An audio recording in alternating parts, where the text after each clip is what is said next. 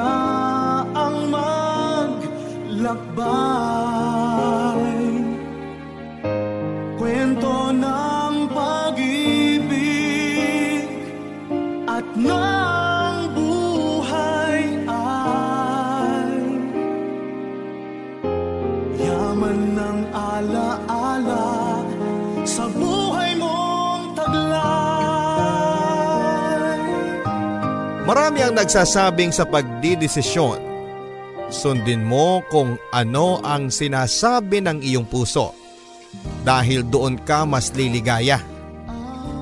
Pero hindi sa lahat ng pagkakataon ay ikakabuti natin ang pagsunod sa puso.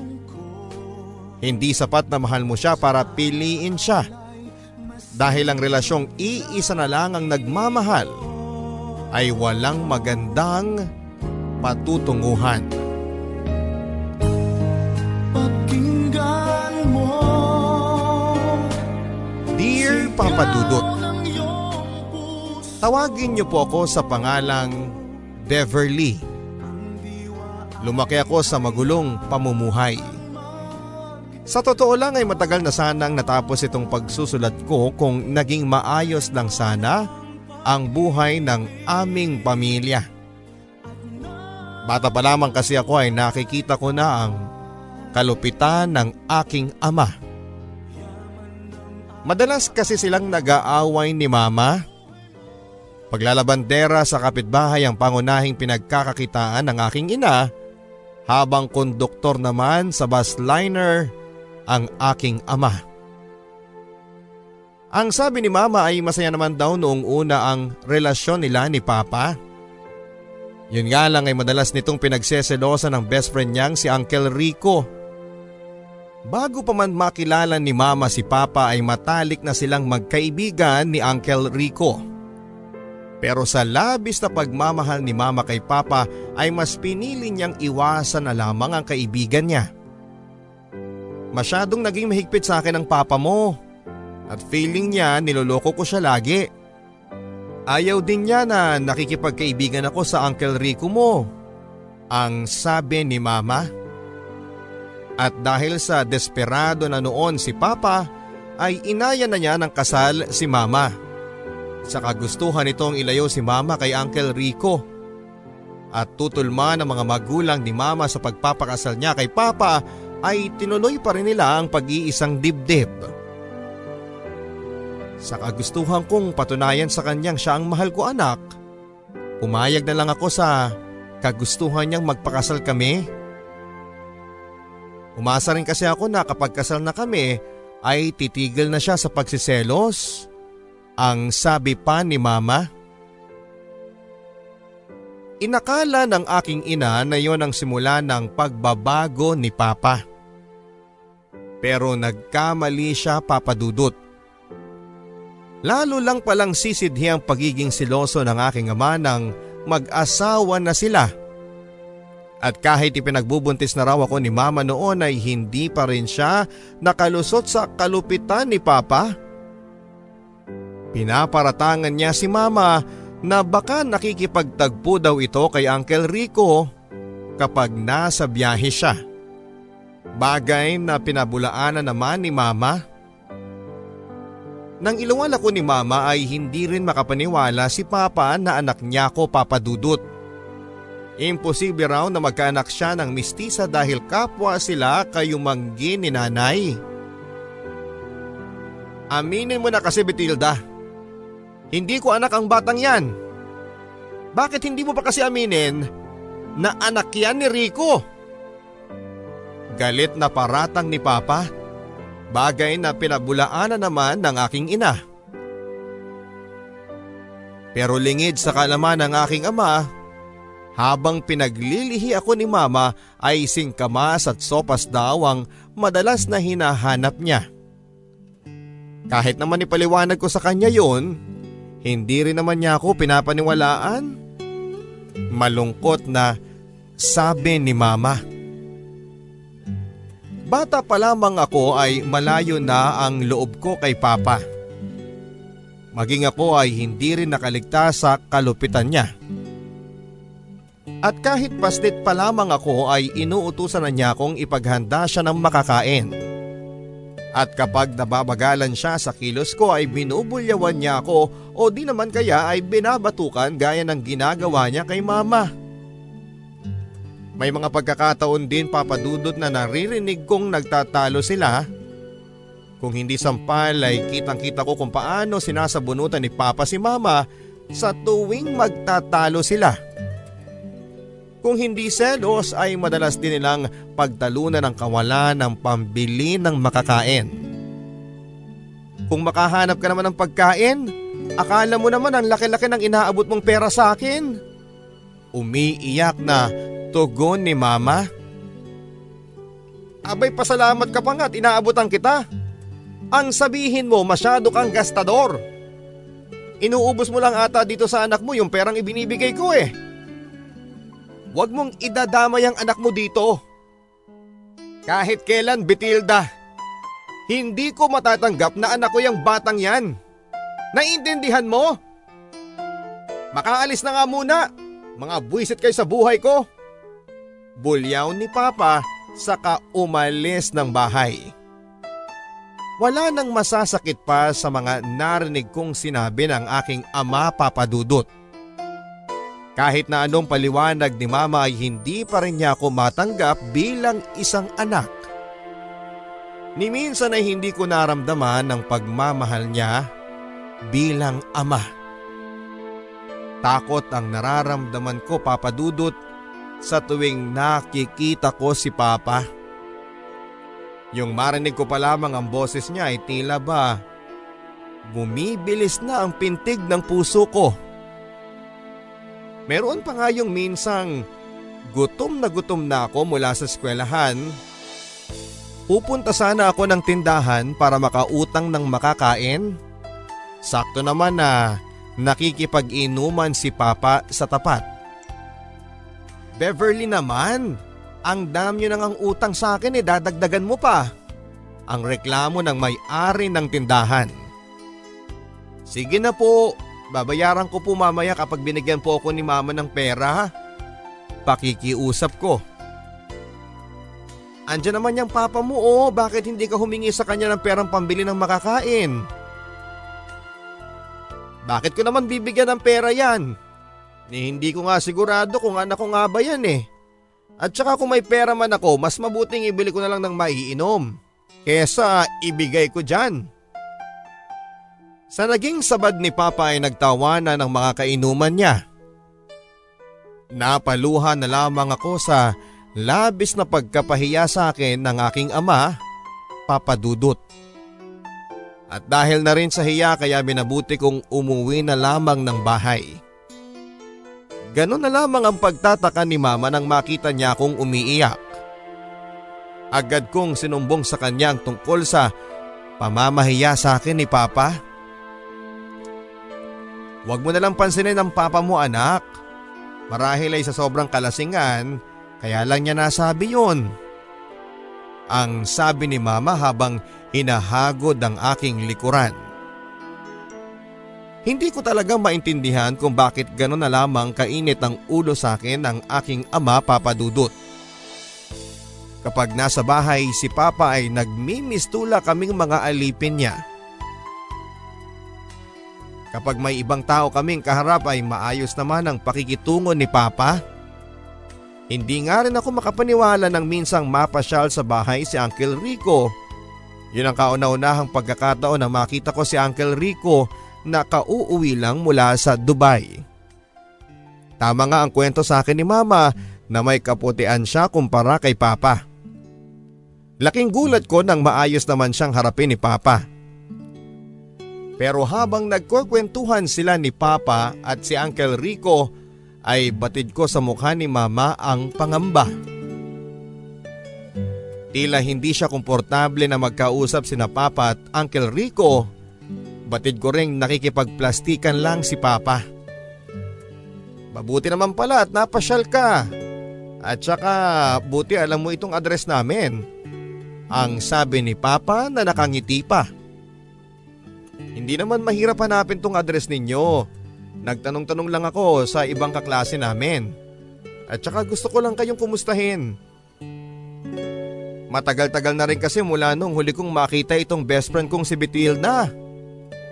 Sa naisagot ni Uncle Rico ay bahagyang umiba ang impresyon ni Papa. Makalipas ng ilang minuto ay nagpaalam na rin si Uncle Rico sa amin. Pagkasara ng pagkasara pa lamang ng pintuan, Papa Dudot ay nagulat na lamang ako nang biglang sampalin ni Papa si Mama. Ano bang nagawa ko? Reklamong tanong naman ni Mama. Nagmamaang maangan ka pa? Ang sabihin mo, matagal nyo na akong niloloko. May komunikasyon pa rin kayo ng lalaking yun.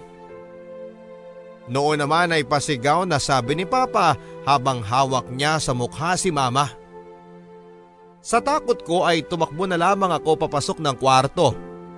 Kapag ganoong nagtatalo kasi ang mga magulang ko papadudot ay takot ang namamayani sa dibdib ko. Wala naman akong ginagawang masama pa. Hindi ko nga alam na nakauwi na siya mula sa Dubai. Sinungalin? Ang sabihin mo, gustong gusto mong ipamukha sa akin ang lamang niya sa akin. Tama na pa. Nasasaktan na ako. Bitawan mo ko parang awa mo na. Pagmamakaawa naman ni mama sa galit kong ama. Kasunod noon ay ang ilang kalabog kasabay ng paghaguluhol ng aking ina. Mula sa kwarto ay takot na takot akong nag-iisip kung sa paanong paraan ko may pagtatanggol ang aking ina. Nang marinig kong muling lumakas ang iyak ng aking ina papadudot ay Dali-dali ko na silang pinuntahan. Naabutan kong hinihila ni Papa ang buhok ni Mama kaya agad kong umagit na sa kanila. Pa, tama na. Bitawan mo po si Mama. Tama naman po please. Umiiyak na pagmamakaawa ko sa aking ama. Isa ka pa? Huwag kang mangialam dito. Bulyaw ni Papa sa kanya ako itinulak sa isang tabi. Pero sa kabila noon papadudot ay hindi pa rin ako nagpaawat sa pagpigil sa kanya na saktan ng aking ina. Lumayo ka na dito anak. Ayoko madamay ka pa. Sigaw naman sa akin ni mama ngunit hindi ko siya sinunod papadudot. Pilit ko pa rin inalis ang kamay ni papa sa pagkakasabunot niya kay mama. Sa sobrang galit ko sa aking ama ay dali-dali akong pumunta ng kusina para kunin ang kutsilyo. Bitawan mo si mama! Galit na sabi ko habang dinuduro ko sa kanya ang kutsilyong hawak ko. Sa ginawa ko papadudot ay saka pa lang niya binitawan ang buhok ni mama. Layuan mo ang mama ko bago pa magdilim ang paningin ko sa iyo. Nanginginig na pagbabanta ko kay Papa. Sa takot niya ay nagmadali na siyang umalis ng bahay. Pagkaalis niya ay nanginginig kong binitawan ng kutsilyo saka ko niyakap ang aking ina. Maging ako ay naiyak na rin sa awa kay mama sa mga galos na sinapit niya kay papa. Bukas na bukas ma, ipapablatter ko si papa. Anak, makinig ka naman sa akin. Hindi mo na kailangan pang gawin yon sa papa mo ha? Pero bakit nay? Nakita niyo naman eh, kulang na lang patayin na kayo ni papa sa ginawa niya. Wag na anak. Sa ginawa mo, nakakasiguro akong hindi na siya manggugulo pa. Ang sabi ni mama na tila ba, preno-protektahan niya ang aking ama.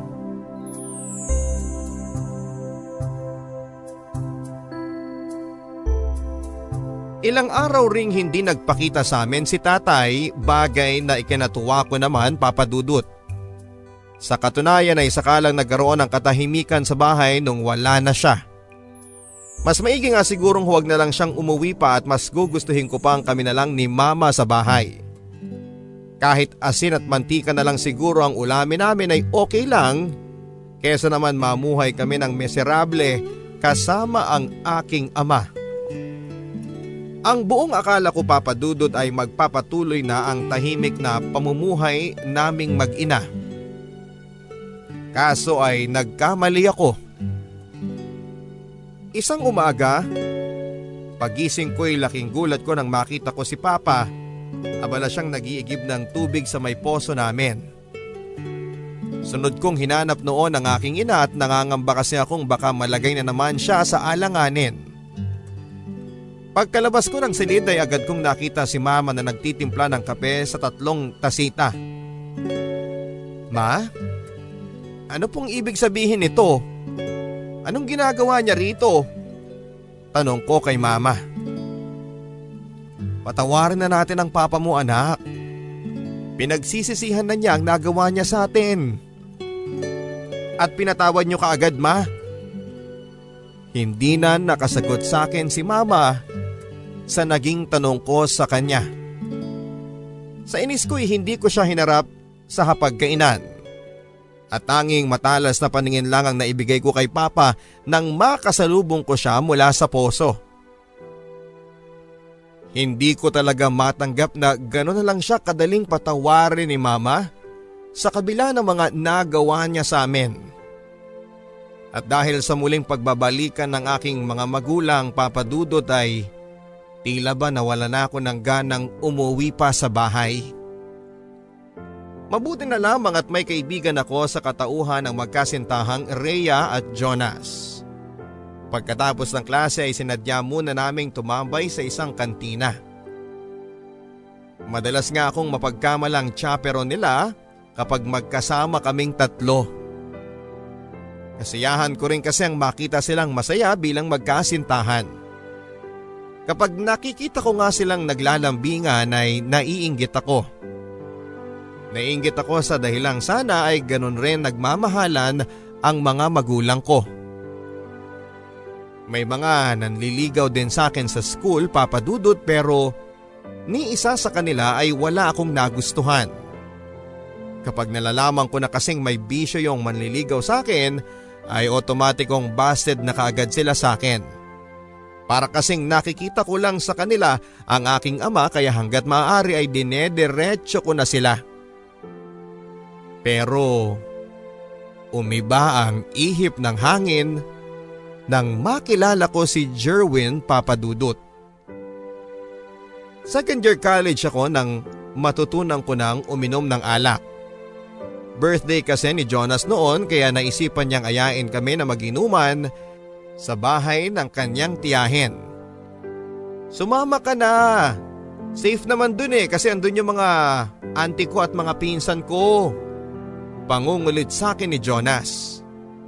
Agad ko nang pinaunlakan ng imbitasyon nila Rhea, Papa Dudut at sakto kasing shorty namin kaya may pagkakataon pa akong gumala bago umuwi ng bahay. Sa totoo lang papadudot kapag kasama ko sina Rhea at Jonas ay saglit ko nakakalimutan ang problema ko sa bahay. Isa sa mga iniiwasan ko kasi talaga ay ang makitang pagmumukha ni Papa. Masamang masama pa ang loob ko sa kanya. Kaya hanggat maaari, iniiwasan ko muna siyang makita. At habang nagiinuman kami ni na Rhea at Jonas, ay may lalaking dumaan sa likuran ko.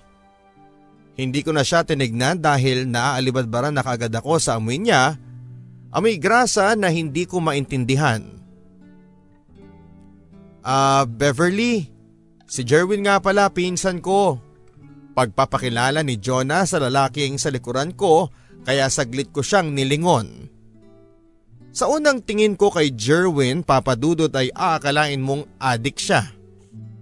May hiwa rin siya sa kilay na parabang sinasadya para lang magmukha siyang astig. May itsura sana kung tutuusin papadudot. Kung medyo maayos lang sana siyang magdala, kahit kasi naligo na siya noon ay siga pa rin ang datingan niya sa akin. Wala ka bang pasok san? Lika muna, shot muna tayo. Nanlaki ang mata ko nang marinig kong inaya ni Jonas ang pinsan niya. Bahagya akong umurong palayo nang umupo na si Jerwin sa tabi ko. Hindi ko din gusto yung ideya na magkatabi kami kaya naisipan kong lumipat ng upuan. O, saan ka pupunta? Hindi naman ako nangangain ng tao ah. Para tumabi lang naman ako sa iyo eh pag-angal ni Jerwin. Pagpasensya mo na siya insan. Wala pa kasing boyfriend eh kaya hindi sanay na tinatabihan. Ang sabi naman ni Jonas saka pa simpleng ngumiti. Sakto pala. Wala din naman akong girlfriend ngayon eh. Tanging pag-irap lang ang naging tugon ko kay Jerwin. Habang nagkukwentuhan silang magpinsan ay pansin ko ang pagsulyap-sulyap niya sa akin. Sa pag-usad ng oras na magkakaharap kami ay nagiging clingy na sina Rhea at Jonas. May mga pagkakataon pang naghahalikan sila sa harapan namin ni Jerwin. At dahil na rin siguro sa naiilang na rin si Jerwin ay pasimple na lamang niya akong kinakausap. Medyo nahihilo na ako kaya tanging tango at ngiti na lamang ang naisasagot ko sa kanya. Nararamdaman ko papadudot na may tama na ako pero namamalayan ko pa naman ang mga nangyayari sa paligid ko. Nang parang masusuka na ako ay saglit kong sinandal ang sarili ko sa sofa saka ko tinakpan ng panyo ang mukha ko. Insan, type mo ba siya? Gusto mo ilakad ka namin ni Rhea? Dinig kong bulong ni Jonas kay Jerwin. Ayoko insan. Ha? Sa ganda niyang yan eh, namili ka pa talaga? Hindi. Kung liligawan ko man siya, gusto ko sarili kong diskarte. Gusto ko siya pero gusto ko kasing idaan sa tamang diskarte. Mukha naman kasi siyang matino insan. Iba siya sa mga babaeng naging shota ko kung sakali. Sa bagay, tama ka dyan. Mabait naman niyang si Beverly. Napilitan nga lang sumama sa amin ngayon yan eh. Kinulit ko lang. Dinig kong pag-uusap ni na Jonas at ni Jerwin. Para akong nahimasmasaan sa mga narinig kong sinabi ni Jerwin, papadudot. Ang buong akala ko kasi ay mayabang siya at walang respeto sa mga babae. Pagkatapos noon ay ilang minuto rin akong nakaidlip mula sa aking pagkakaupo. Beverly, gising ka na. Malayo na binahe mo, daya mo rin eh. Pabirong sita sa akin ni Jonas pagkagising ko. Si Rhea. Nasaan si Rhea? Ando na sa kwarto ko medyo hindi na kaya eh kaya pinatulog ko na muna. Ang sabi pa ni Jonas. Ilang sandali pa ay may dumating na tatlong lalaki na pawang mga kaibigan ni Jonas mula sa kapitbahay. At dahil mag-isa na lamang akong babae sa harapan nila ay naisipan kong puntahan na lamang si Rhea. Akmang tatayo na ako nang makaramdam ako ng pagkahilo.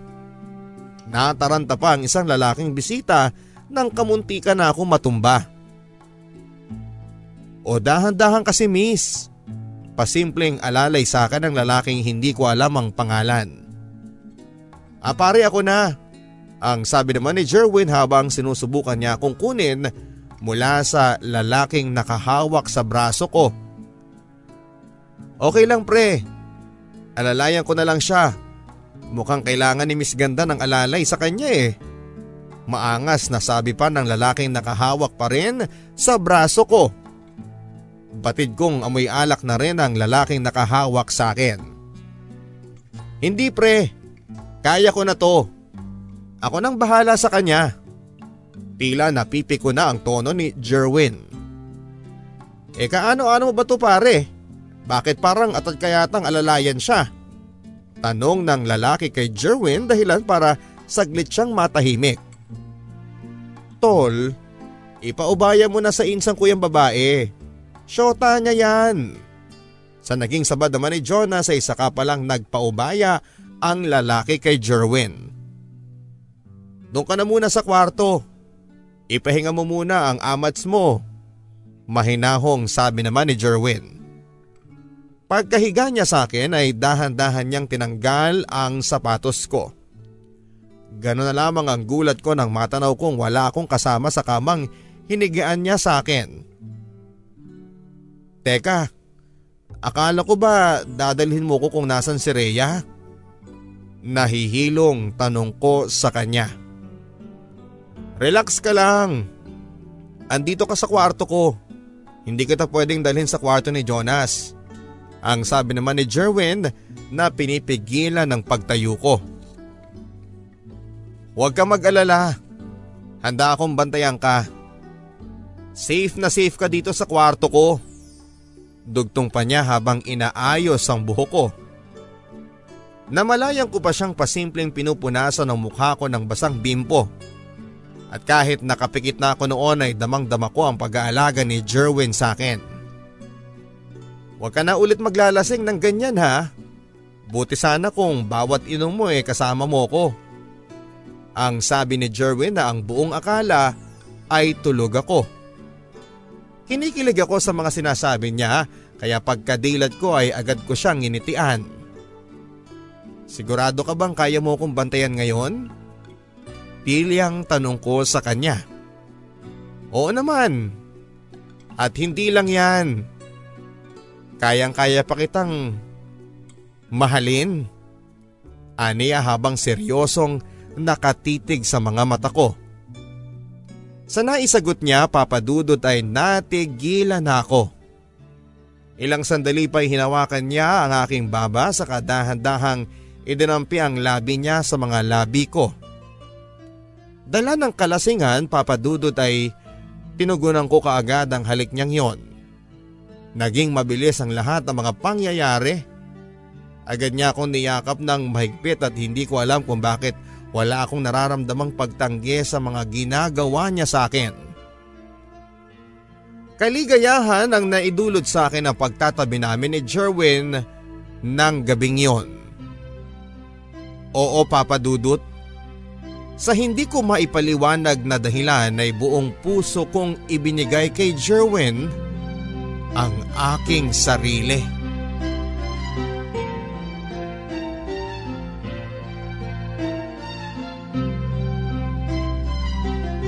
Madaling araw kinabukasan ng mamalayang ko ang sobrang ginaw sa aking pagtulog.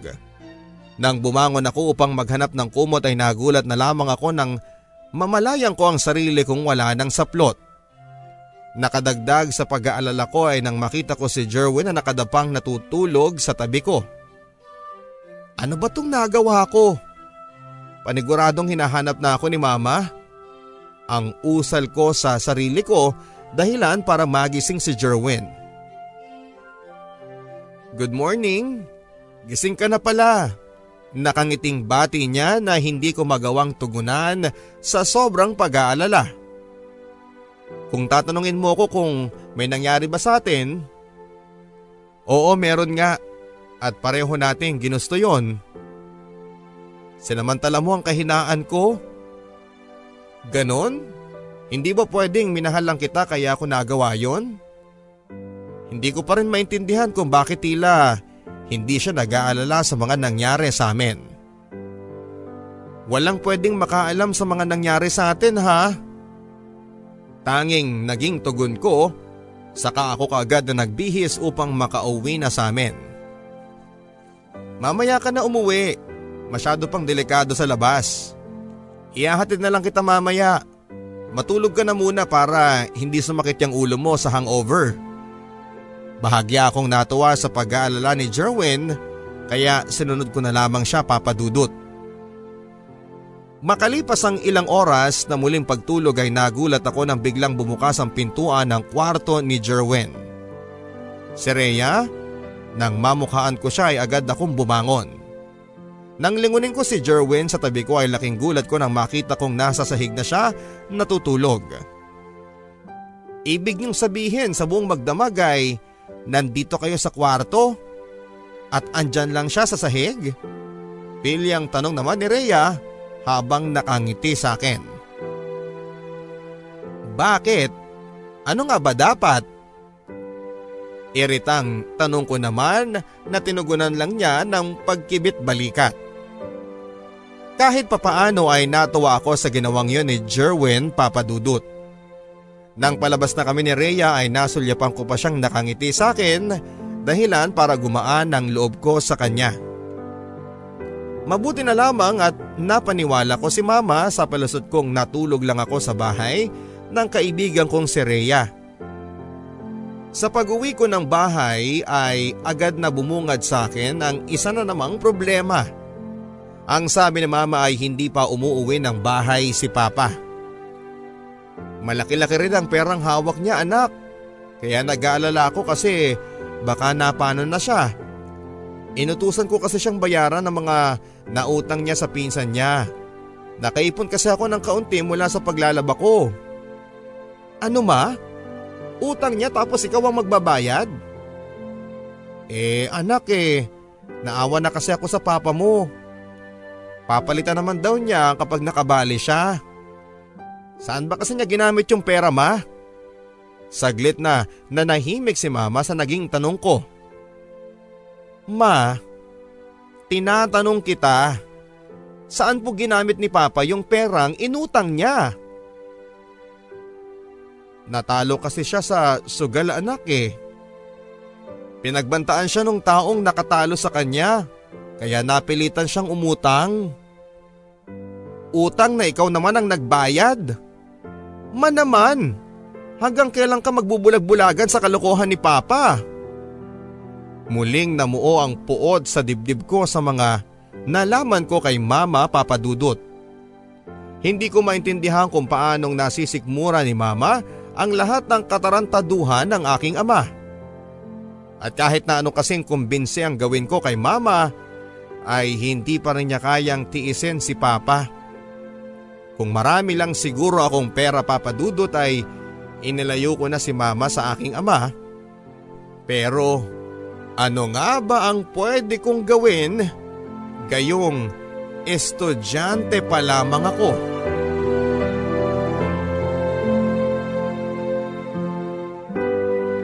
Papasok na ako ng school nang mamukhaan ko ang lalaking tila ba may hinihintay sa may tindahan.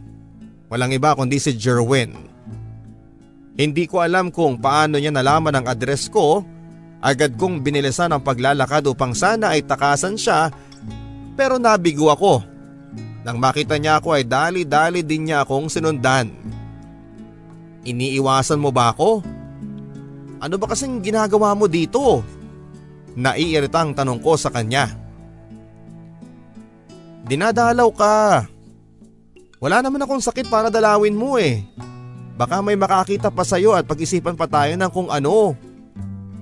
Tulad ng batid kong parang nangaasar siya sa tanong niya.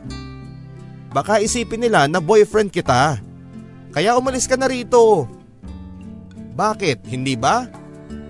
Pagkatapos nung... Agad naman nananlaki ang mga mata ko sa mga naging tugon niya para kasing gusto niyang banggitin yung tungkol sa nangyari sa amin. Kaya bago pa niya maituloy ang nais niyang sabihin ay hinila ko na lamang siya palayo sa tindahan. Panigurado kasing makakarating kina mama at papa kapag may nakakita sa aming ibang tao. Gusto ko rin naman si Jerwin papadudot pero ayaw ko lang kasi yung asta niya na para siyang siga na ewan. Ang nakakatuwa lang kasi ay yung determinasyon niya na ligawan ako papadudot kahit na nga may nangyari na sa amin. Huminto ng pag-aaral si Jerwin dahil sa hirap ng buhay kaya tumutulong na lamang siya sa talyer ng tiyuhin niya. Hiniwalayan ng kanyang ina, ang kanyang ama dahil sa pagkakalulong nito ng sugal. Isang bagay na hinangaan ko kay Jerwin ay ang pagsusumikap niyang tulungan ng kanyang ina. Halos magkapareho lang kami ng buhay. Ang kinaibahan lang namin ay malakas ang loob ng nanay niya kesa kay mama. Sa tuwing mapag-uusapan namin ang tungkol sa pamilya namin ay batid ko ang sama ng loob niya sa kanyang ama. Minsan ko na rin siyang narinig na isinusumpa ang buhay ng tatay niya. Kaya hindi kita masisisi kung bakit gano'n na lang ang galit mo sa papa mo. Ang mahirap lang kasi doon, tayo ang nagdudusa sa kapabayaan nila. Kaya kapag ako naging ama, hindi ko hahayaang maranasan ng anak ko ang naranasan ko. Hindi ko hahayaang maging miserable ang buhay ng anak ko. Seryosong sabi naman ni Jerwin. Mula noon papadudot ay unti-unti nang gumaan ang loob ko kay Jerwin. Pumayag na rin akong pasyalan niya ako sa school lalo na kapag tanghalian. Madalas ko na rin siyang makasabay kumain sa kantina. Wala akong pakialam kahit na pinagtitinginan kami ng ilan sa mga schoolmates ko. Sabi ko naman sa iyo eh, sa labas na lang tayo kumain. Tignan mo oh, pinagtitinginan tayo. Eh ano ngayon? Wala naman tayong ginagawang masama ah. Kung alam ko lang na dito tayo kakain, sana pala nagbihis muna ako. Ang sabi niya habang tinitignan ang t-shirt niyang may bahid pa ng grasa. Hindi naman siya ganoon karumihing tignan para sa akin papadudot. Basta ang alam ko ay masaya ako kapag kasama ko si Jerwin. Lagi niya akong napapangiti sa tuwing magka-text at magkatawagan kami. Nadadala rin ako sa kung paano siya maglambing sa akin at madalas rin kasi niyang ipinapaalala sa akin yung nangyari sa amin. Ilang beses ko bang sasabihin sa yung wag na nating pag-usapan yun. Nakakatuwa lang kasi yung ideya na may nangyari sa atin bago pa kita niligawan. Pil yung tugon niya habang magkausap kami sa cellphone. Ay, nanliligaw ka pa ba sa lagay na yan? Sabi ko sabay tawa. Anong ibig mong sabihin? Pagtatakang tanong niya. Akala ko pa naman nobyo na kita.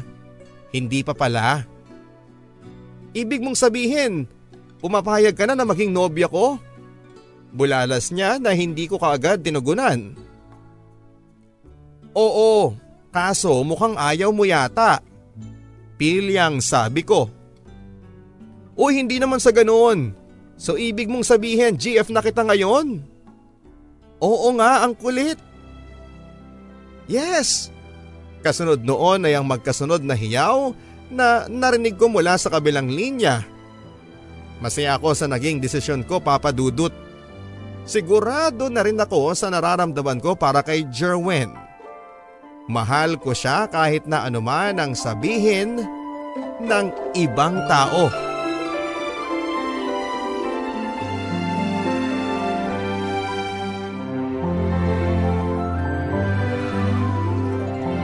Lubos na kinasaya ni Jonas at ni Rhea nang malaman nilang kami na ni Jerwin.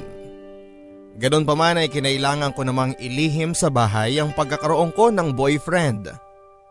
Ayaw ko na kasing dagdagan pa ang problema ni mama pero wala rin naman akong balak na patagalin ang paglilihim sa kanila papadudot. Hanggat maaari ay gusto ko ring maipakilala si Jerwin sa aking mga magulang papadudot. Lalo na kay mama. Yun nga lang ay kailangan ko pa kasing humanap ng tamang tiyempo kung kailan ako magsasabi sa kanila. Hanggang sa makilala ko si Marco. Kagagaling ko ng school nang madatnang kong kausap si mama sa labas ng bahay. Mukha siyang anak mayaman na tila ba may ibinilin kay mama. Nang magmano ako sa aking ina ay napansin kong napatigil yung lalaki sa kanyang pagsasalita. Anak niyo po siya? Oo iho, siya si Beverly. Ang nag-iisang anak ko. Aanak si Marco nga pala. Anak ng magiging amo ko. Sila yung bagong lipat dyan sa kapitbahay. Kakailanganin kasi nila ng kasambahay kaya nagpresenta na ako. Ah, um, hello po. Ang sabi ko sa kanya. Uy, Magkaedad lang yata tayo eh, ikaw naman? Ang sabi ni Marco na tinugunan ko lang ng pilit ng ngiti. Bahagya akong natuwa nang malamang kong may papasukan ng trabaho si mama. Paunti-unti lang kasi ang kinikita niya sa paglalabada kaya maigi na rin yung may permanente na siyang mapapasukan. Mukha namang mabait ang pamilyang pagsisilbihan niya kaya ayos na rin sa akin. Kinagabihan pagkatapos naming mag-usap ni Jerwin sa cellphone ay nagulat ako nang makatanggap ako ng text mula sa isang unknown number. Hi Miss Pretty. Imposible namang si Jerwin yon papadudo dahil katatapos lang namin na mag-usap. Makalipas ang ilang segundo ay muli na namang nag-beep ang cellphone ko. Uy, si Marco to. Yung kausap ng mama mo kaninang umaga. Pagkabasa ko ng text na yon ay saka naman may pumasok sa kwarto. Anak, nakalimutan kong sabihin sa iyo kanina.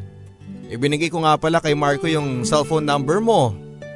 Alam mo na, wala kasing masyadong kaibigan dito yung tao eh. Huwag kang mag-alala anak. Mukha naman siyang mabait. Ang sabi ni mama na nakangiti pa.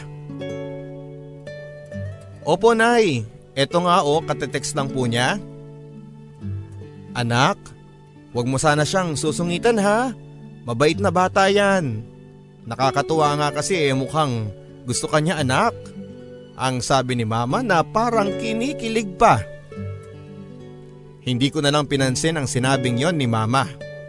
Medyo namumroblema nga lang ako kung sa paanong paraan ko sasabihin sa kanya na may boyfriend na ako.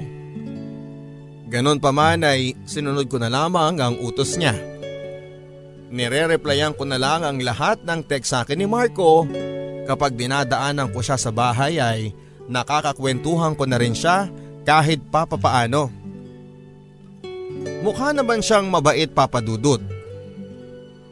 Sa katunayan niyan ay marami rin akong natututunan kapag kausap ko siya. Masayahin din siyang kausap Kapag magkausap kami ay wala na akong ginawa kundi ang tumawa lang ng tumawa. Sila ang amo ni mama pero kapag andon ako sa bahay nila ay siya ang nagsisilbi sa akin. Ipinagtitimpla niya ako ng juice at kung minsan naman ay nilulutuan niya ako ng instant pancit canton na pareho naming paborito. Parang mananaba yata ako dito ah. Wala ka na atang ginawa kundi ang pakainin ako pabirong angal ko sa kanya. Ayos lang yan. Kahit naman tumaba ka eh maganda ka pa rin para sa akin. Kapag ganong binabola niya ako ay natitigilan na lamang ako papadudot. Hindi lang kasi ako sanay. At kapag nakakasama ko si Marco ay naka-silent mode lang ang cellphone ko. Ayaw ko lang malaman niya na may boyfriend ako. Panigurado kasing sasabihin niya kay mama kapag nagkataon kaya hanggat maaari ay nag-iingat ako. Si Marco rin ang nagturo sa akin kung paano maggitara. Bagay na matagal ko nang gustong matutunan.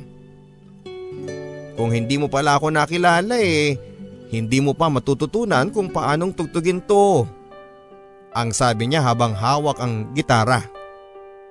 Uy hindi ah, kaya ko naman pag-aralan yan kahit na wala ka. Talaga? We, sa naging hirit niya ay parang napahiya ako papadudod kaya hindi na ako nakaimig pa.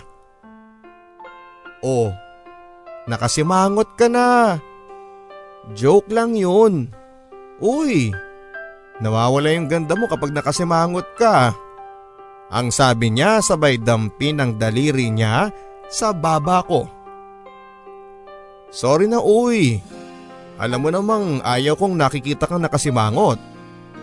Mas bagay sa'yo kasi yung nakangiti ka. Hindi kang ngingiti. Hahalikan kita. Sunod-sunod na hirit niya na hindi ko pa rin pinapansin. Ganon na lang ang gulat ko nang bigla niya akong hinalikan sa labi ko. Nasisiraan ka na ba? Bakit mo ginawa yun? Gulat na tanong ko sa pag-aalalang may nakakita sa ginawa niya. Ayaw mo kasing makinig sa akin eh.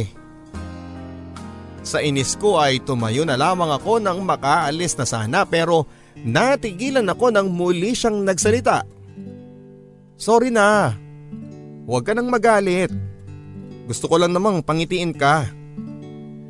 Pero sa kabila noon ay umalis pa rin ako dahil hindi ko na alam kung ano ang isasagot ko sa kanya. Nag-walkout na ako noon papadudot hindi dahil sa nahihiya ako. Nag-walkout na ako dahil feeling ko ay naging unfair na ako kay Jerwin. Hindi ko na kasi dapat na pinakikitunguhan ng maayos ang isang lalaking nagkakagusto sa akin.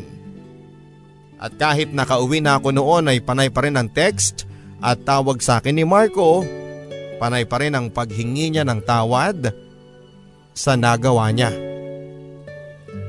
Okay na ako, wala na yon. Matulog ka na dyan.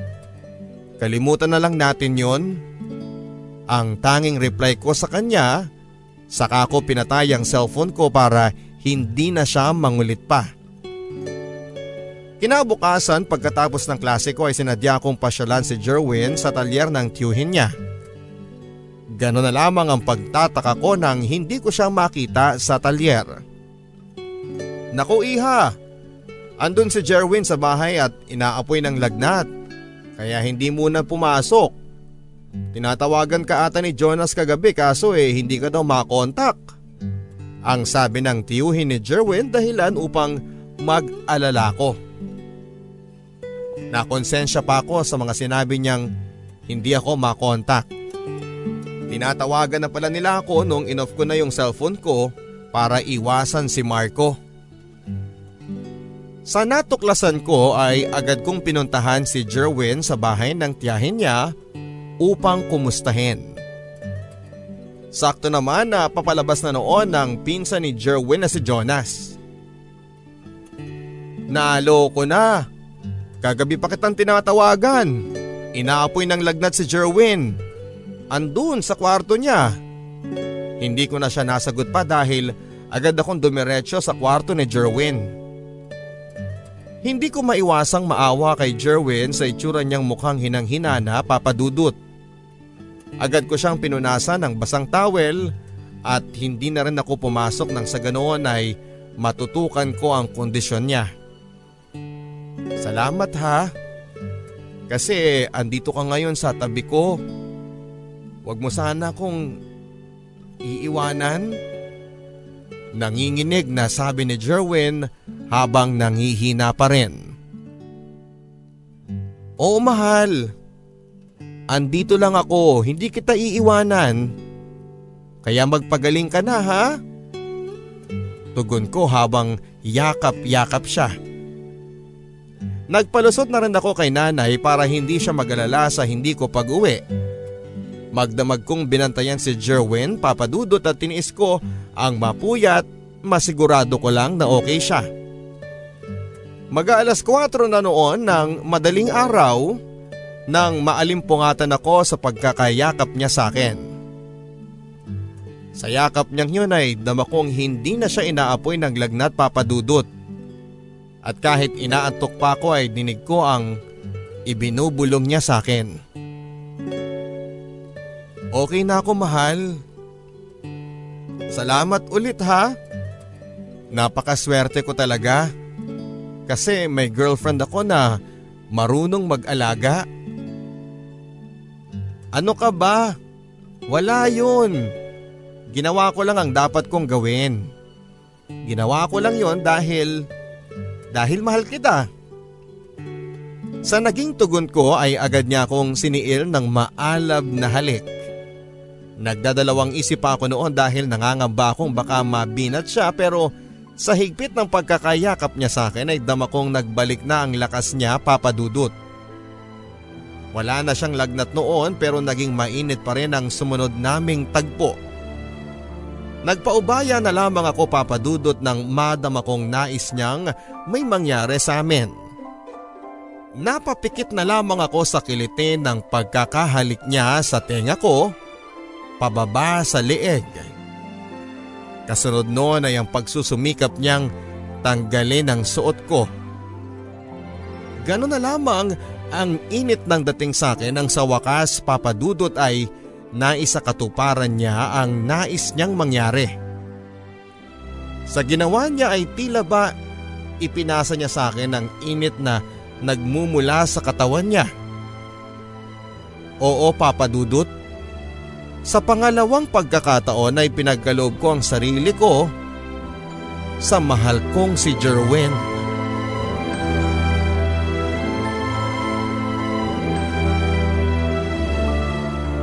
Sa pag-uwi ko kinabukasan ay sunod kong problema ay ang pagpapaliwanag kay mama.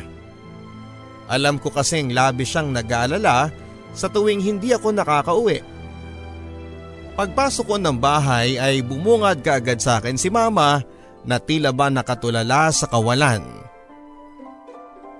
Kapag ganong may group project kayo, anak, pilitin mo pa rin umuwi ha? Malungkot ang naging tinig ni mama. Sorry po, Nay. Nakakalungkot lang kasing mag-isa rito sa bahay eh. Pareho kasi kayo ng papa mo na hindi nakauwi kagabi. Ganon po ba, Nay? Eh, saan po ang lakad nyo, Nay? Nanibago lang kasi ako sa postura ni Mama. Kapag pumapasok kasi siya sa trabaho ay nakapangbahay lamang ang bihis niya. Nag-aalala kasi ako sa papa mo anak eh. Kaya plano ko sanang puntahan siya sa trabaho niya. Maiwan ka muna rito ha? Ang sabi ni nanay at saka nagmamadali ng umalis. At dahil sa puyat ako papadudot ay natulog muna ako. Hindi ko mapigilang mapangiti sa tuwing naaalala ko ang nangyari sa amin ni Jerwin. Yung pakiramdam na napuno ng pagmamahala ng gabing yon nang dahil sa may nangyari sa amin. Hindi ko pa man nakukuha ang tulog ko nang marinig kong may kumatok sa pintuan namin. Walang iba kundi si Marco. Inahanap niya si mama at kailangan raw kasi siya na maglinis sa bahay nila. Magkakaroon daw kasi ng kaunting salo-salo ang mga kaibigan niya kinagabihan. Wala raw kasi ang mamit daddy niya kaya wala rin siyang makakatuwang sa paglilinis. At nang tawagan ko naman si mama ay pinakiusapan niya ako na ako muna ang humalilis sa kanya. Hinihintay pa kasi niya ang pagdating ni Papa sa terminal. Wala na akong nagawa noon kundi ang sumunod sa utos ng aking ina papadudot. Okay lang ba sa'yo kung ikaw ang gagawa ng ipinapagawa ko sa mama mo? Tanong ni Marco. Oo naman. Hindi kasi siya makakapasok ngayon. May inaasikaso lang saglit. Pagdadahilang sagot ko. Sa totoo lang papadudot ay sobrang inaantok na ako ng mga oras na yon pero kinaya ko dahil bukod sa iniisip ko si mama ay nakakahiya din kasing tanggihan ng pamilya ni Marco. Kahit papaano ay nakatulong din ng pakikipagkwentuhan ni Marco sa akin Sa ganong paraan kasi ay naiibsan ng sobra kong antok. Hindi ko rin maiwasang mailang sa tuwing pasimple niyang pinupunasan ng pawis ko at ipinaghahanda ng makakain. Madalas ko rin siyang nauhuling pinagmamasdan ako mula sa kalayuan. Kung sa itsura lang ang pag-uusapan ay lamang na si Marco kay Jerwin. Hindi naman mahirap mahalin si Marco kung tutuusin. Kaso, ayoko rin naman.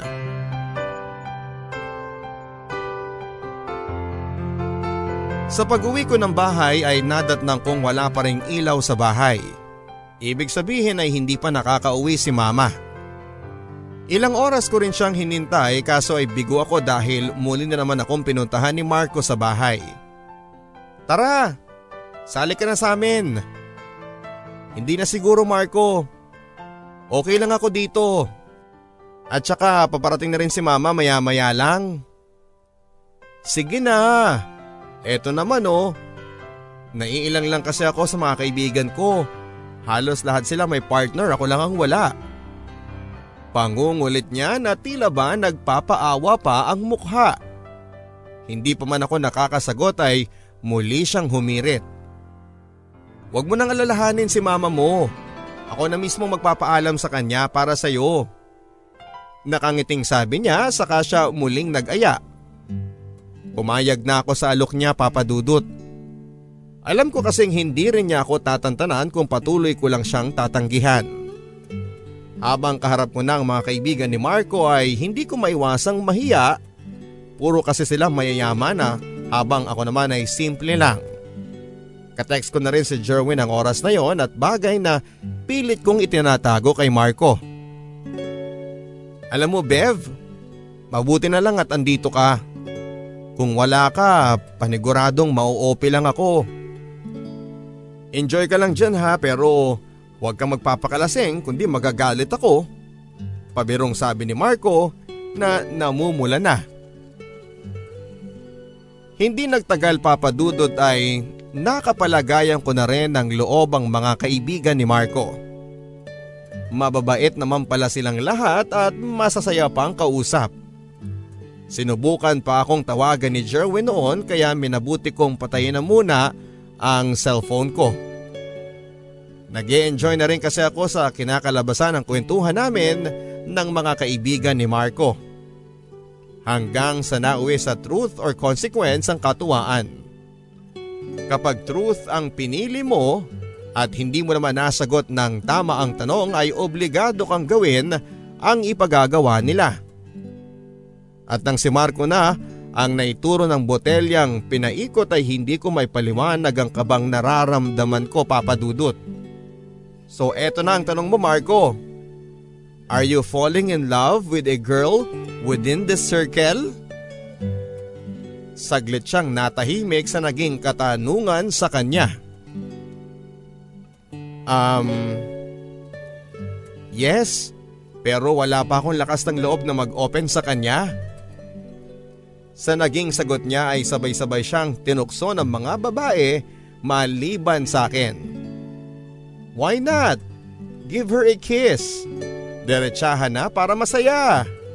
Sabad ng isa sa mga babaeng kaibigan niya. Oh my, this is fun! Okay, let's make it this way. Sa lahat ng mga babae, please close your eyes para naman may thrill. Ang utos naman ng isang barkada niyang lalaki. Okay game. Girls, let's close our eyes at the count of three. One, two, three. Pagkapikit na pagkapikit ko papadudot ay agad kong naramdaman ng halik na mula kay Marco. Kasunod noon ay ang hiyawa ng mga kaibigan niya Sumabay na lamang ako sa tawanan nila pero sa totoo lang ay hiyang-hiya ako sa mga nangyari. Gusto kong sitahin si Marco pero ayoko namang mapahiya siya kaya nanahimik na lamang ako. Pero inaamin ko papadudot, bahagya akong kinilig sa ginawa ni Marco sa akin.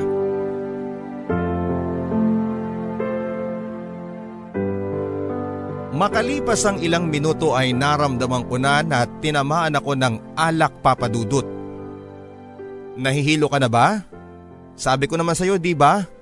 Huwag mong masyadong sosobrahan. Halika na. Doon ka na muna sa kwarto ni na mami matulog. Iuwi mo na lang ako Marco. Nakakahiya. Nangihinang sabi ko. Huwag kang maingay dyan. Ang sabi niya sa kanya ako binuhat. Nasukahan ko pa ata nga siya sa sobrang hilo ko. Ang huling namalayang ko papadudot ay nang ihiga niya ako sa malambot na kama. Nakapikit na ako nang maramdaman kong may nagtanggal ng suot kong damit, saka ako tuluyang nakatulog. Kinabukasan ay laking gulat ko nang mamalayan ko ang sarili kong nakahiga sa kama. Kinabahan na ako no nang makita kong ibang damit ang suot ko, t-shirt at short na panglalaki. Anong ginawa mo sa akin? Ang sigaw ko kay Marco na noon ay mahimbing na natutulog sa tabi ko. Wala siyang suot na pangtaas kaya sobra akong nabahala. Huwag kang makakalapit-lapit sa akin ha. Nanginginig na pagtataboy ko sa kanya, saka ako nagmamadaling umuwi sa amin. Sa nangyari sa amin ni Marco Papadudot ay para bang nahiya ako sa sarili ko. Hindi ko lubos maisip na naibigay ko ang sarili ko sa dalawang lalaki sa magkasunod na araw. Ano na lang ang sasabihin sa akin ng ibang tao? Lalong lalo na si mama. Sa pagka-uwi ko ng bahay ay nadatnang ko ang aking ina na tila hindi mapakali. Palakad-lakad siya na parabang ang lalim ng kanyang iniisip.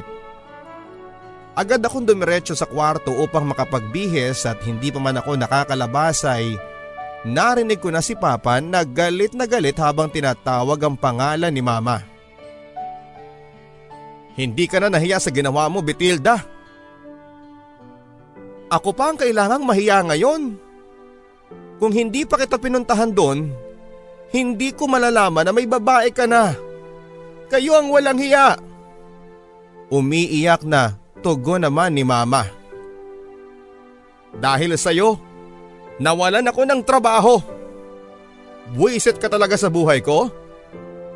Ang sabi ni Papa habang sinasabunutan si Mama. Sa nakita ko ay muling nabuhay ang puot sa aking dibdib at muli kong tinungo ang kusina upang kumuha ng kutsilyo. Bitawan mo siya. Kung meron mang buwisit sa pamilyang ito, ikaw yun pa. Wala ka nang ginawa kundi ang pahirapan kami ni mama. Bitawan mo siya kung ayaw mong masaktan ka. Nanginginig na utos ko sa kanya habang dinuduro ko sa kanya ang kutsilyo. Hanggang salita ka lang naman eh. Aniya saka tumawa. At dahil mahigpit pa rin ang pagkakahawak niya sa buhok ni mama ay hindi ko na napigilan ang sarili ko papadudot.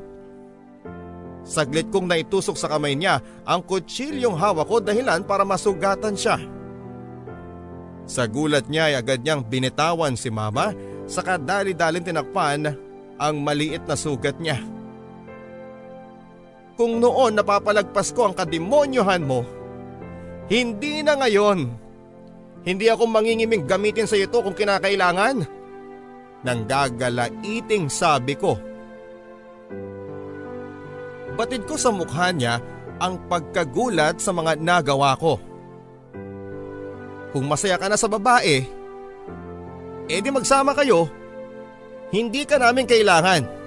Kaya namin mabuhay nang wala ka. Kung sa bagay, hindi naman talaga kita anak eh. Kaya madali lang sa iyo ang saktan ako. Ang sabi niya saka tumungo ng kwarto. Pagkaimpake niya ng damit ay sa kanya tuluyang kaming iniwan ni mama. Hahabulin pa sana siya ni mama kaya pinigilan ko ang aking ina. Manaman, hayaan niyo na siya. Mas maigin na yan na iwanan niya tayo. Kesa naman sa sinasaktan ka niya. Sa mga sinabi ko ay napayakap na lamang sa akin si mama. Nagdaan ang ilang linggong balisa si mama mula nang layasang kami ni Papa. Tiniis ko na lamang ang makita siyang ganon kesa makita kong sinasaktan siya papadudot. Kasalukuyan akong naglilinis ng kwarto ng mamalaya kong tila ba dinuduyan ako ng sahig mula sa aking pagkakatayo. Ilang beses din akong nakaramdam ng ganon sa bahay maging sa eskwelahan. Sa kabila noon papadudot ay mas pinili kong ilihim kay mama ang nararamdaman ko. Ayaw ko na kasing dagdagan pa ang problemang dinadala niya. Magkahalong takot at kaba ang nararamdaman ko nang sabihin ko na kay Jerwin ang tungkol sa sitwasyon ko. Eh paano nangyari yan? Hindi naman kita nilagyan ng alam mo na yon. So sinasabi mo sa akin ngayon na hindi ikaw ang ama nito? Hindi naman sa ganon. Kaso, alam mo naman sigurong hindi pa ako handa. Parang bumagsak ang buong mundo ko sa naging sagot ni Jerwin Papadudot. Bakit ganyan ka? Akala ko ba ang sabi mo sa akin na kapag nagkaanak ka, hindi mo hahayaang maranasan niya ang naranasan mo. Oo, pero hindi pa sa ngayon.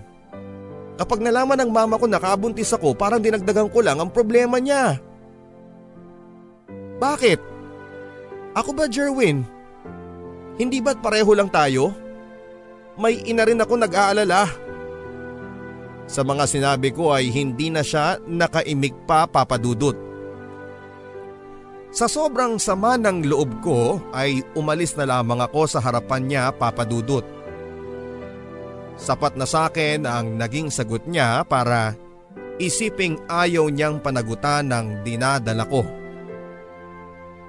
Hindi ko sukat nakalaing magagawa niyang talikuran kami ng magiging anak ko.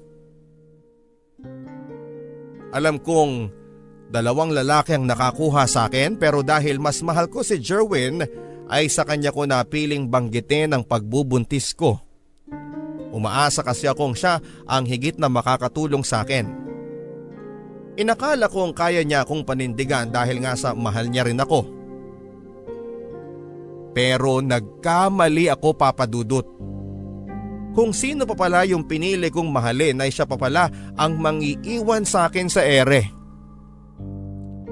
Kahit na anong paglilihim ang gawin ko kay mama papadudot, pagkakataon na rin mismo ang nag-udyok sa akin na magsalita. Kasalukuyan ako nagre-review ng alokin niya ako ng mani at tila bumaliktad ang sikmura ko sa amoy ng bawang. At dahil sa hindi ko talaga nakayanan ay agad akong tumungo sa lababo. Ganoon na lamang ang pagtataka ni mama nang makita niyang dumuduwal na ako. Anak? May hindi ka ba sinasabi sa akin?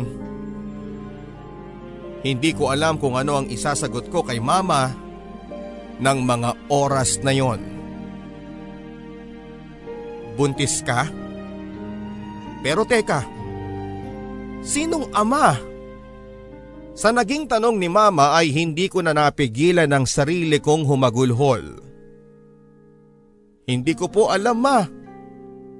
Kung sa papaanong paraan ako magsisimula sa pagtatapat sa inyo. Sorry po kung nagawa ko maglihim. Matagal na po akong may boyfriend ma. Siya si Jerwin. Pero bukod po sa kanya ay may ibang lalaki pang nakakuha sa akin. Anong ibig mong sabihin anak? Hindi mo alam kung sino ang ama ng dinadala mo ngayon? Nag-aalalang tanong sa akin ng aking ina. Sino pa yung lalaking tinutukoy mo anak? Saglit na namagitan ng katahimikan sa pagitan namin. Si Marco ma? Si Marco po. Ano? Gulat na tanong niya. Pero alam ko naman pong hindi niya sinasadya ang mga nangyari eh. Pareho kasi kaming nalango sa alak ng gabing yon. Patawarin mo ko ma. hagulhol na pakiusap ko habang tinatakpan ko ng mga palad ko ang aking mukha. Mas mahal ko po si Jerwin ma. Kaya sa kanya ko unang sinabi ang sitwasyon ko pero hindi niya po kayang panagutan ang dinadala ko. Maging si mama ay lumuluha na rin habang nakikinig sa mga sinasabi ko. Sinunod mo lang ang puso mo anak pero sana huwag kang gumaya sa akin. Sa mga sinabi ni Mama Papadudot ay natigilan ako sa aking paghikbi. Ano pong ibig mong sabihin ma? Kung may kailangang humingi ng tawad sa atin anak, ako yun. Matagal kong inilihim ang tungkol sa tunay mong pagkatao. Hindi ang papa mo ang tunay mong ama, kundi ang Uncle Rico mo. Sa mga sinabi ni mama ay muli akong naawa sa kanya. Sa sobrang pagmamahal niya kay papa, ay tiniis niya ang lahat ng pasakit, papadudot.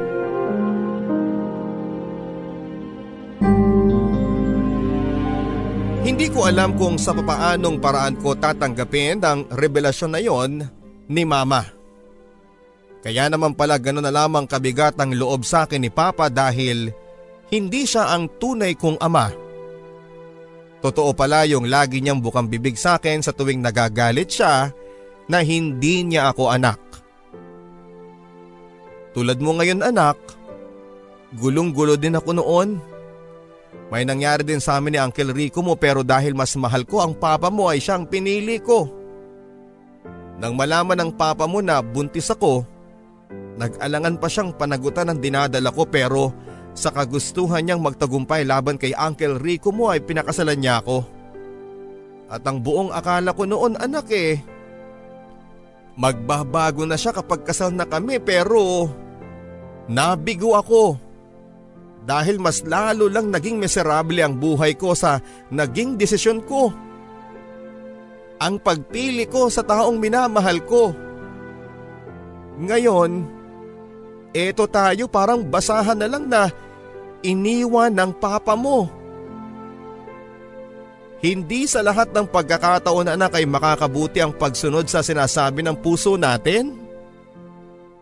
Tingnan mo na lang ako. Mukha ba akong naging masaya sa kinalabasan ng desisyon ko? Anak, hindi.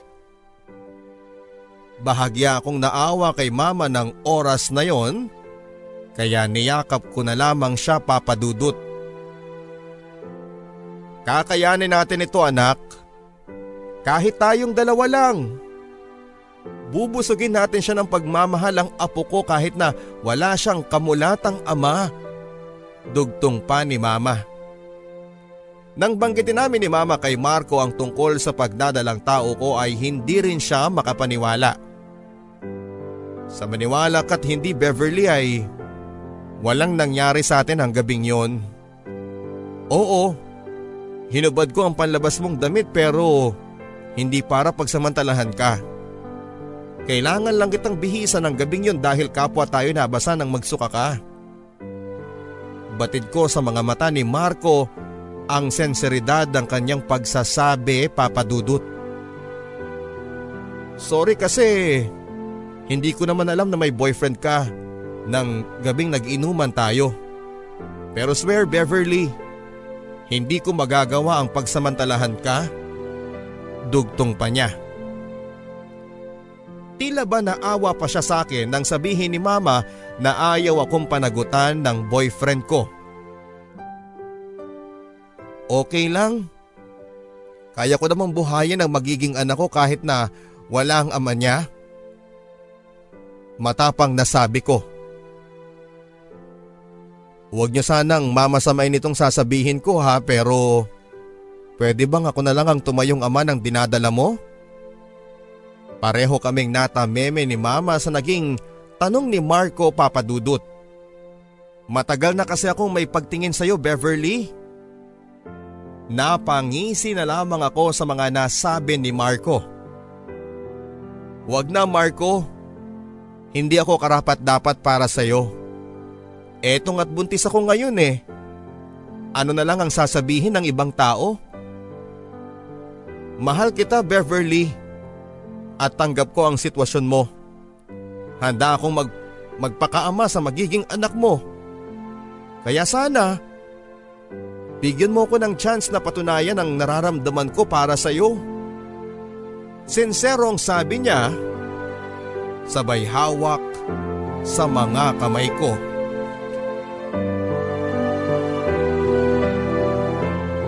At ganon nga ang nangyari, papadudot. At kahit lumaki na nga ang tiyan ko noon, ay labis pa rin ang kanyang panunuyong ginawa sa akin. Tiniis niya ang ugali ko dala ng paglilihi ay hindi ko kasi maiwasang sungitan siya. Madalas ko rin siyang awayin pero sa kabila noon ay minamahal pa rin niya ako. Kapag lumabas na si baby mahal eh, ipapamana ko na sa kanya yung motor ko. At kapag nakapagtapos ako't nakapagtrabaho, bahay at lupa ang uunahin ko para sa inyo ng mag-ina ko. Nakangiting sabi ni Marco. Nakakatuwa lang na kabilang na ako sa pangarap ni Marco papadudot. Noon pa man ay nakikita ko namang mabuting bata itong si Beverly. Bagay sila ng anak namin. Pero sana kahit may pamilya na kayo ay pagsumikapan nyo pa rin tapusin ang pag-aaral ninyo ha. Yun lang naman ang pakiusap namin. Saad naman ng daddy niya. At dahil kapwa 19 pa lamang kami noon ni Marco Papadudot ay sa west na muna kami nagpakasal. Ayaw ko rin kasing masyadong ng magarbong kasal. Saka na siguro yon kapag kapwa na kami nakapagtapos at may trabaho. Inalagaan ako ni Marco sa aking pagbubuntis hanggang sa isilang ko si baby Daisy Papadudot. Maging ang in-laws ko ay labis ang kasiyahan nang masilayan nila ang maganda niyang ngiti. Habang nagkakasiyahan kami kay Daisy Papadudot ay nagring ang cellphone ni Mama. Pagkasagot niya ng tawag ay bigla na lamang siyang napaluha sa isang tabi. Beverly, ang papa mo. Wala na ang papa mo. Ang sabi ni Mama habang sinusubukan niyang huminahon. Naaksidente si Papa sa sinasakyan nilang motor ng katrabaho niya. Nakainom silang nagmamaneho kaya nawalan sila ng kontrol. Tatlong araw lang namin siyang ibinurol bago namin inilibing. Sa kabila ng kasamaan niya, papadudot ay damako pa rin sa aking ina ang labis na pagkalungkot. Ganon pa man ay tinanggap na lamang namin ang naging kapalaran ni Papa. Makalipas ang ilang taon ay tuluyan ding nakalimot si Mama. Nakakatuwa lang kasi na may ugnayan na ulit sila ng tunay kong ama, si Papa Rico. Bahagya pa akong nahiya nang ipinakilala niya ako bilang anak nila. Naging madamdamin din ang pag-aamin sa kanya ni Mama ng katotohanan siya ang tunay kong ama. Hindi ako makapaniwala sa sinasabi mo. Kaya pala, una ko siyang makita ay iba ng pakiramdam ko. Anak, hayaan mo sana ako makabawi sa lahat ng mga pagkukulang ko. Hindi ko kagustuhan ng malayo sa iyo pero sana lang talaga. Matanggap mo ako. Maluhaluhang sabi ni Papa Rico na tinugunan ko na lamang ng pagyakap sa kanya. At ganun nga ang ginawa niya papadudot. Sinuportahan niya ako at ang pamilya namin ni Marco. Sa ngayon ay sinasagot niya ang pag-aaral ko. Kapag nagbabakasyon siya mula sa ibang bansa papadudot ay sa amin na siya umuwi. Sa sobrang pagmamahal daw kasi niya kay mama kaya nahirapan siyang makahanap ng mapapangasawa. Sa pagbabalikan ni Papa Rico at mama ay napansin ko ang pagbabago sa aking ina mas lalo siyang naging blooming papadudot dahil sa madalas na siyang nakangiti sa ngayon. Papadudot, kapwa na kami kolehiyo ni Marco. Third year na ako habang siya naman ay graduating na. Huminto kasi ako ng isang taon ng mga anak na ako pero hindi yun naging dahilan para hindi ko tapusin ang pag-aaral. Si Baby Daisy ang siyang sentro ng kasiyahan sa bahay sa tuwing umuuwi kaming mag-asawa sa bahay. Katuwang namin sa pag-aalaga sa kanya si mama habang tumutulong naman sa gastusin namin ang mga magulang ni Marco. Sa ngayon ay masasabi kong maswerte ako sa piling ng mga taong nagmamahal sa akin. Tama si mama. Hindi sa lahat ng pagkakataon ay sapat ng mahal mo ang isang tao para siyang piliin mo dahil kadalasan kung sino pa yung mahal natin ay siya pa yung nagdudulot sa atin ng sama ng loob. Maraming maraming salamat Papa Dudut at sana ay mapakinggan ko din ang kwento ko sa napakasikat niyong programang Barangay Love Stories. Hangad ko ang patuloy na paglalayag ng inyong radio station at pagbibigay kasiyahan sa inyong mga DJs sa aming mga tagapakinig ninyo lubos na gumagalang ang inyong kabarangay, Beverly.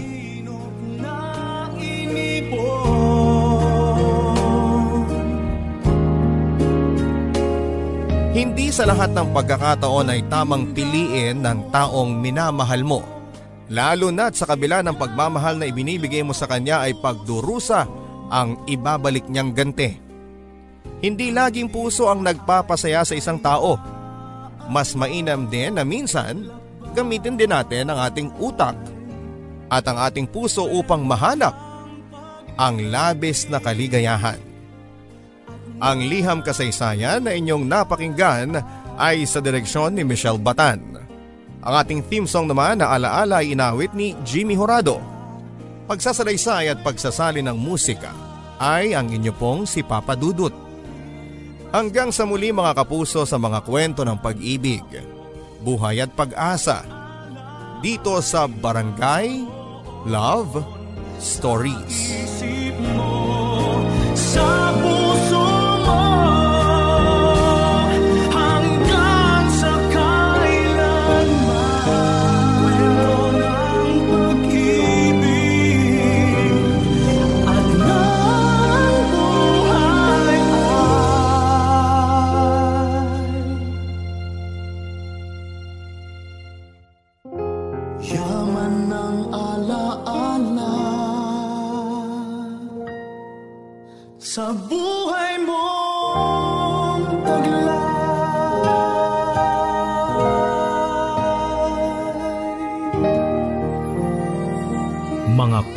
ng pag-ibig, kwento ng pag-asa at mga kwento ng buhay dito sa Barangay Love Stories. Love Stories. Love Stories.